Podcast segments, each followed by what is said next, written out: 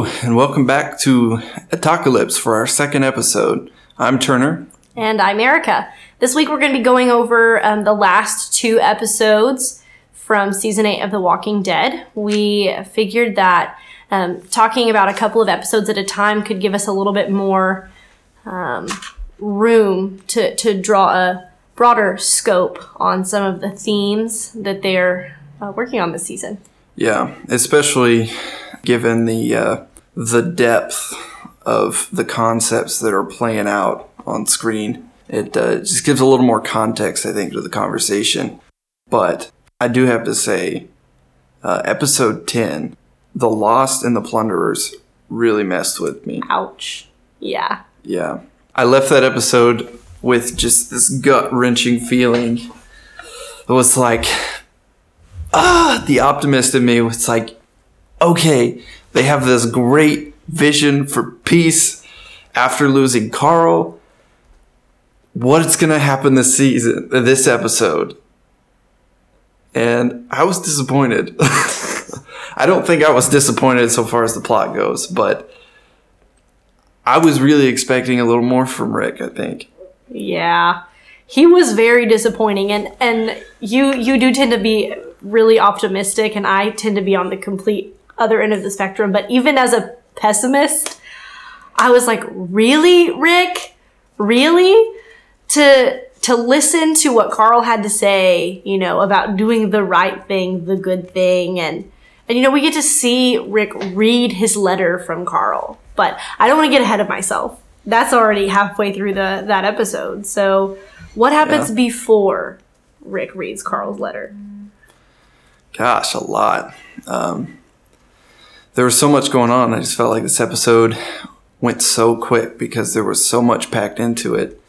Um, what really struck me first was whenever Michonne and Rick were leaving Alexandria, they're on their way out, and uh, Michonne sees the gazebo that Carl liked to um, sit on top of and watch the sky. And it was on fire. And uh, just in the moment, she was like, I'm going to go save that gazebo. I don't care if there are dozens of walkers around here. And she runs over there with a fire extinguisher, and Rick follows her up. And uh, even though it was a touching moment to try to save it with all of these walkers around, what I really saw that communicated was their their quest or Feeble attempts. their yeah their determination but also their feeble attempts at trying to preserve things that are peaceful and beautiful in such a destructive world you know You can see that. And I mean, that's a perfect a move into what happens to the scavengers and Jadis in this episode, which is yeah quite disappointing to put in simple terms. So we see this is the other thing that was interesting about this episode that for the first time in this season there are like placards in between acts of the episode basically that tell us like the person's whose point of view or the person basically that we're following that we need to pay attention to most in the, the upcoming scene and and we see Simon right uh, Negan's right hand man since Dwight was demoted of course earlier in the season. And Simon just wants to go and kill them all right? Because that's his thing. Yeah. that's what Simon does. And Negan time and time again is like people are a resource. And we see Simon go um, to the scavengers in order to get back the guns. Um, get the guns, get the ammunitions that they need, obviously, to to fight the survivors. And that ends in a bloodbath, literally. Simon mows down Yeah. every one of the people. After Jadis hands over all of their guns as a gesture of peace and a treaty for safety for her people. Yeah. Yeah, and going back to episode seven, where Jadis helped Rick get back to the sanctuary. Um, uh, I think we see two different relationships kind of break down at the moment that they all met up at the sanctuary. One, Jadis and her people left Rick, and then the sanctuary saw Jadis's people there with Rick, and Simon was not happy about that. No. So I think that's exactly why he saw them as a threat. Right. And I mean, Jadis lied. I mean, she really, I don't think she believed herself, but she put on a good show. You know, when Simon was like, Can you tell me what that was about? Can you apologize to me? And she was like, We delivered Rick to you, and you shot at us. But we saw Simon trip up after that because he wasn't expecting her to say that. And Yeah. he wasn't so sure that that's not what happened. Yeah. Um, so I, I think that's an interesting point too. But I, I, I think that Simon already knew he was going to kill them all. It had nothing to do with anything that Jadis would or would not have done. Even Yeah. if she hadn't have handed over the guns, he would have killed them all anyway. For sure. I think it was in that moment that he admitted to everyone that he already had plans. Right. So after that, then we see, you know, Rick and Michonne end up at the scavengers dump, I guess we can call it that. And it's just a bunch of walkers. Right? yeah. Which that actually happens before we see what happened there. Yeah. Um, I thought that this was a trap by um, by the scavengers because they've been known to just let these metal encrusted walkers just roam about in their heaps because they don't want people in there. I thought it was a trap. No, I saw their clothing. But I mean, if you didn't get that couple second glimpse, you know, if you weren't if you were paying attention to like Jadis or something in that scene, then you you wouldn't have caught it. But I definitely I saw their like patchwork trash clothes and I was like, oh no. Yeah. Simon got there first. But um let's talk about Jadis. Jadis is in white whenever Rick and Michonne arrive and find her. Yeah. She was in white, but she also this this is what I really what really stuck out to me was she started talking more eloquently. You know, Yeah. she wasn't so so simplifying her speech like she had been to only say like four or five words at a time. She was speaking in full sentences with great grammar. Yeah. And she kind of explains, you know, like it, it's over. Yeah. You know, her people built this thing and it was them and and they were separate from everyone else and it was different and it was peaceful and it was about art and togetherness and now it's over and it the difference doesn't matter anymore because everyone is dead. Yeah. And that the heaps weren't there, it was trash. And then they wanted to make art out of garbage. And now it's just garbage. yeah. That really screwed me up. I, I, I honestly think that is the most metaphor that The Walking Dead has ever managed Yeah. in a single scene. And it makes it even more impactful. Jadis's monologue alone is impactful, but what makes it more important in the full story of where The Walking Dead is going is once Rick leaves her there. He and he has the opportunity to bring her with him, at which point Jadis could be have become a helpful member of the survivors. She really could have. Yeah. We see Rick turn her away violently, really. Even if even though Michonne was trying to talk him out of it, it happened too quickly. And I don't want to ruin anything for people who aren't familiar with the comics or anything, but if you are familiar with the comics, I am like 99.9% sure that The Walking Dead just made an expert storyline to make Rick the reason that Alpha comes into being. Jadis will be Alpha, mark my words.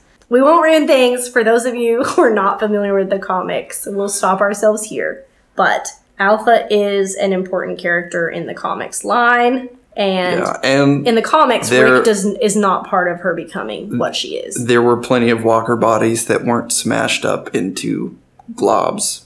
And that's all I'm going to say about that.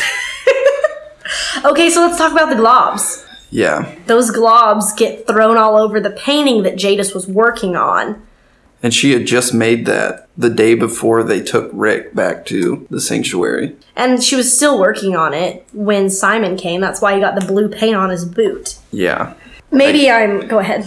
Right after she talks about trying to make art out of garbage, then we see the entrails of her people thrown all over that art. That whole scene right there, I think, probably was the one scene in The Walking Dead that almost made me cry. Was that? Wow. I didn't even know that. Well, I I mean it was very moving. You know, to see her stand there, you know, she is crying in this white flowy frock. She was depicted as an angel. Even the sun creating a halo behind her as she watches her people grind it into dust or, or goo, whatever you want to call it and of course the goo splashing over onto her painting. We really are made to see her people and herself as the innocent parties that were in a tug of war between two groups who were stronger than them, who threatened them into things that they would not have done on their own, you know? yeah. um, and and Rick is responsible for that, which is why it's so terrible that when Jadis spills out her beautiful monologue to Rick and Michonne about who they were and what they did and what had become of them, that Rick throws it in her face and blames her specifically for the death of her people. That is so trashy. Like you Yeah. really at that point lose all faith in Rick completely. Like it's gone. I really think that's the moment where the writers want us to realize that he's not our guy anymore. And then that just gets reiterated in the next scene whenever Rick and Michonne are back on the road. They've left Jadis, and Michonne is like, you know what? I'm pretty sure this is what Carl was talking about. And then Rick goes into one of his moody crying stages, pulls Yeah. over, reads the letter, calls Negan to tell Negan that Carl's dead. And just just for a moment, we think we think that that these two men are going to bond over the death of a son figure. You know, I mean, obviously he was Rick's real son, but Negan had really adopted him. And we heard that too in Negan's fight with Rick on the night that they escaped into the sewers, right? Negan's like, you know, I'm going to keep him and I'm going to train him right and I'm going to fix him have you screwed him up. You know, Negan really wanted to adopt Carl. And we find out he's dead. And not only is he dead, he was just killed by a walker trying to help people. And Negan does exactly what Rick did talking about the death of Jadis's people and blaming it on her, and Negan throws that in Rick's face. You know, Carl would still be alive if you didn't teach him to do stupid things like help people selflessly, you know, Yeah. and put others first. That's your fault, Rick. Ow. Yeah.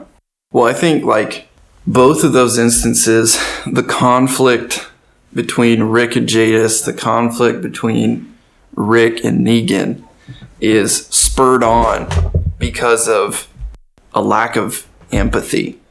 Yeah. There was a moment when Rick is saying, Rick is saying to Nick, uh, Rick is saying to Negan, he wants us to stop fighting. He wants me to stop. He wants you to stop. And for a second, I thought he was going to offer peace, but then he was like, but it's too late for that. It's too late for that. What I want to know is now, obviously, this is uh, not real, but if Rick would have said, and I'm ready for that, you know, or what do you say? Like, would Negan have gone for it if Rick wouldn't have come come with the it's too late for that immediately? I don't think so. I don't think he was ready to go there. But meanwhile, while this was happening over this that episode and the episode right before it, we've got this contrast again of the people who think that you need to continue the hate and the violence and the people that see that that's the actual destruction. And uh, it was real brief toward the beginning of this episode, um, whenever Enid and Aaron get captured by Oceanside people, mm-hmm. and uh, regardless of whether or not that scene played out very well, I think the main purpose of that scene was Enid killed a person, and she thought she had to, but what she realized was killing itself was her own punishment, and that's what she said. And I think that's what uh, what Ezekiel was getting at with Henry, why he was trying to be so uh, gentle to Henry right after he killed Gavin, because it is going to screw him up. And I think we see that play again later in, in Carol. And at the same time, this this Rick Negan epic is playing along, and they're not getting at that. They just want to get back at each other, and other people are taking taking the axe for it. So let's go ahead and move to this next episode because it really does kind of complete this narrative we're talking about. Um, because we do get to see some glimpses of good, which are then very quickly smashed in our faces. So the title of this last episode is it episode 11 or 12? Was 11. So episode 11, um, dead or alive, or what did we learn? I mean, obviously that Gabriel is blinded by an infection. I'm not sure where they're trying to go with that. Like, are they just trying to be really heavy handed metaphorical? Like, the blind man is the only one who can see, you know, that there's a greater narrative and that peace is the answer. As far as I can tell, I feel like that's really what they are doing. I don't see any other way that that could play in the story. But I think with Gabriel, the moment that he thought that uh, his hope of getting Dr. Carson to Maggie was going to be fulfilled and then totally lost it. I think it's just again the theme of losing hope, but then that hope is fulfilled in another place. Um, even if he can't see it, both because of his physical condition and his physical location, but we see that Siddiq, he has some medical training and just shows up at the hilltop later in that episode. Yeah. So even though he failed with Dr. Carson, he ultimately didn't fail. Okay, so we have to talk about Eugene now, right? So the only reason that the doctor and Gabriel ever escaped the sanctuary in the first place is because Eugene let them out, which we talked about um, in the last episode was so he could sleep at night, right? And so Gabriel is delivered back to Eugene at his bullet making factory, blinded now, mo- mostly blinded. And Eugene puts him to work. And Negan pretends to believe Gabriel's story that the doctor is the one that let them escape. Yeah, even before Negan sent Eugene and his crew over to start baking bullets, you could tell that he thought Eugene was the one that let them out. You could definitely tell.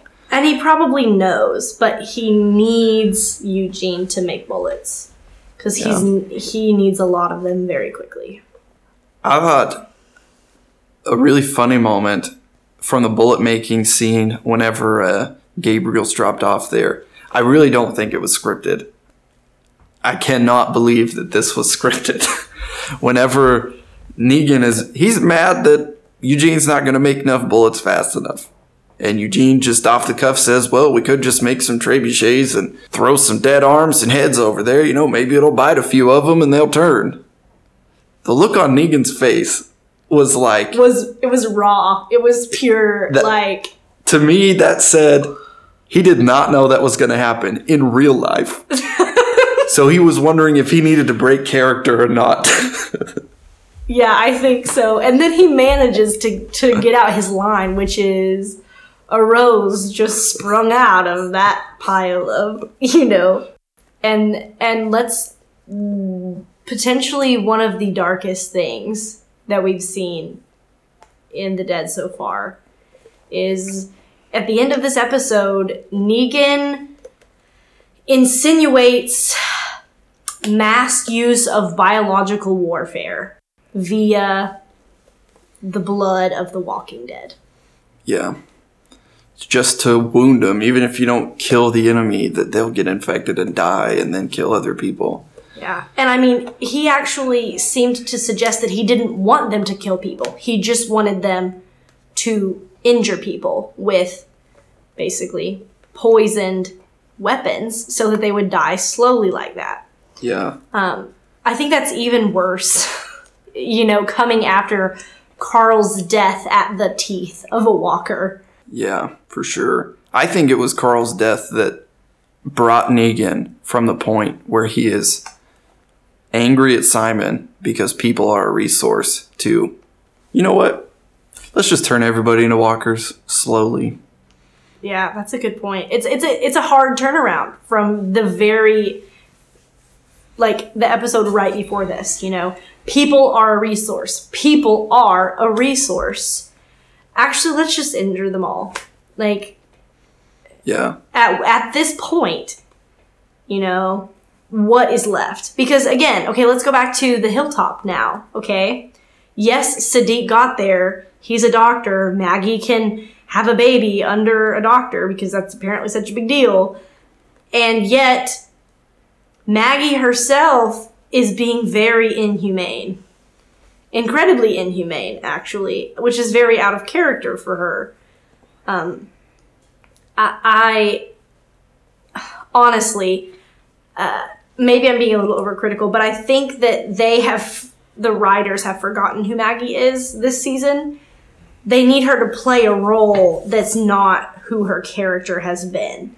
And yes, her husband was bludgeoned to death, but that doesn't change the very DNA of your being, the fiber of who you've been for seven seven episodes now, seven seasons rather. Yeah. Though I think it's, it's that's just her real self after enduring her people dying more than just Glenn and Abraham, but being in this fight and because she's lost so many people, taking it to heart to be bitter, just like just like Rick is and Negan. Uh, and you know what we've forgotten to talk about too, um, Tara and Dwight's ordeal, right? Yeah. So everyone's like, just let Dwight live. He could still be helpful. He could still be helpful. Like, don't kill him. And Tara's just like, no, I will kill him. And so Yeah. she takes him off, makes him kill a bunch of walkers with his arm hurt and a knife, and then is going to basically assassinate him. Yeah, because he's the one that killed Denise. Right. And he apologized for it, though. Again, the bad guys are the ones who are apologizing and actually meaning it here. But Dwight gets away. You know, Tara forces him out of the bushes when they happen upon some some of the saviors, and Dwight leads them away from the swamp where they were about to go, where they would have discovered everyone, including Judith, who is in a very vulnerable place right now. Um, Yeah. They have to go through a swamp filled with walkers to get all of the people who survived from Alexandria to save to the safety of Hilltop. They do make it, and everyone makes it, but they would not have made it if Dwight had not rejoined the Saviors. And he did that assuming that they were going to kill him because he thought that the person who saw that he was a traitor had gotten back to, to them and and apparently they hadn't yet or Yeah. or something else i don't know what that something else would be but Yeah, I'm I'm really interested to see how that little storyline will play out now because he's back with Negan. You know, I can just imagine next episode Negan be like, "Hey, D, where you been? What happened? Why did no one come back?" In the middle of all this, yeah I think he's going to be really suspicious. Probably if if dwight doesn't escape as soon as he can because dwight stands there for negan's speech about you know this is our our new strategy is biological warfare That's true. you can like that's where we're left at the end of this episode is dwight's fear-stricken face yeah. because how do you fight against that you know Yeah. death if you're so much as nicked you know it's rough was there any bit of hope in this last episode Hmm. besides siddiq Siddiq, but also I mean, he was with the group, but the group with Daryl and Tara and Rosita made it to Hilltop. The ones that escaped Alexandria got there. So, So- they're at least together. Wait, wait, wait, wait. I'm just remembering now. One of the most hopeful things that I saw was going back to um, Carol and Ezekiel and Henry. Carol just wanted to, to ream Henry for killing Gavin, and he didn't need to. And Ezekiel was accepting of him. And uh, this episode, after everyone learned the reason that Carl died was because he was helping a stranger, we see Morgan, who was so bent on getting his chance to kill the saviors that were in the cage at Maggie's, tell Henry, knowing full well who killed his brother, he told Henry it was Gavin that killed his brother. And it wasn't. Yeah. He just said, You got Gavin. So now what? But I'm not sure. I, I and I think this is probably how they want us to feel at the end of that. You know, is that good or is that terrible? Because Gavin's death is justified. His killing is then justified, which was not. Does that make sense? So Yeah, justice isn't justice if we're made to feel that it's justice. If it's actually robbing us of a chance for real real justice and real peace Perhaps, but I think it was probably more in that situation. It was more just because you've got this little boy with a bloodlust to just seek vengeance, not knowing he's already gotten it. You know, nothing can stop him now. But then once he learns that he's already accomplished his goal, he's got to rethink about it. i guess so i And- i just i think we're gonna see that that does him more harm than good in the end Yeah. because that long-haired guy dang him is still alive Yeah. what is his name even least favorite character. That's what I saw in the credits. but that, that moment, though, I think was the most hopeful. Maybe it's worse for Henry, but that to me showed a turning point in Morgan and uh, and in Maggie, maybe even Henry. Who knows? I do you think that the blue paint from this episode that Simon and then Rick get on their boots um, at the dump, do you think we'll see that again? Or do you think that was just symbolism for this episode? I'm wondering if it will be important to place them in the same place at the same time or Yeah, I think we're going to see it again because Simon looked at his shoe when Negan was coming around the truck. And he was trying not to focus on it when Negan was around. So he knows that it's going to give him away for something. And that reminds me too of um, oh many many episodes ago how Negan got the idea that uh, Dwight wasn't being forthcoming. The paint from the chess piece on the bag. But looking forward, what do you think we'll see in in the next couple episodes? What are we looking for? More preparation for another battle, or will the battle ensue? I think we're going to see more preparation for battle, and I think we're going to see more internal conflict in this next episode. Um, maybe there's going to be a few firefights here and there, but I think this is where more of the survivors group, more of the Alexandrians, are going to deal with the implications of Carl's death internally. Yeah. Um, and the implications of what they've done at this point, which I mean, I guess is kind of the same thing. But I mean, they're all in one place now. Everyone is back at the kingdom. The only Except two, Gabriel. well, okay, Gabriel and Eugene are are making bullets, but everyone else is in one place.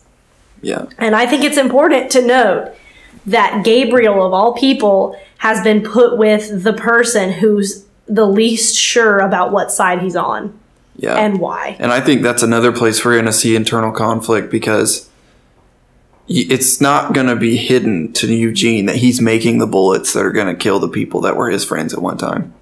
I mean, it would be the first or the last time he's done that, but I think we'll also see Eugene die this season.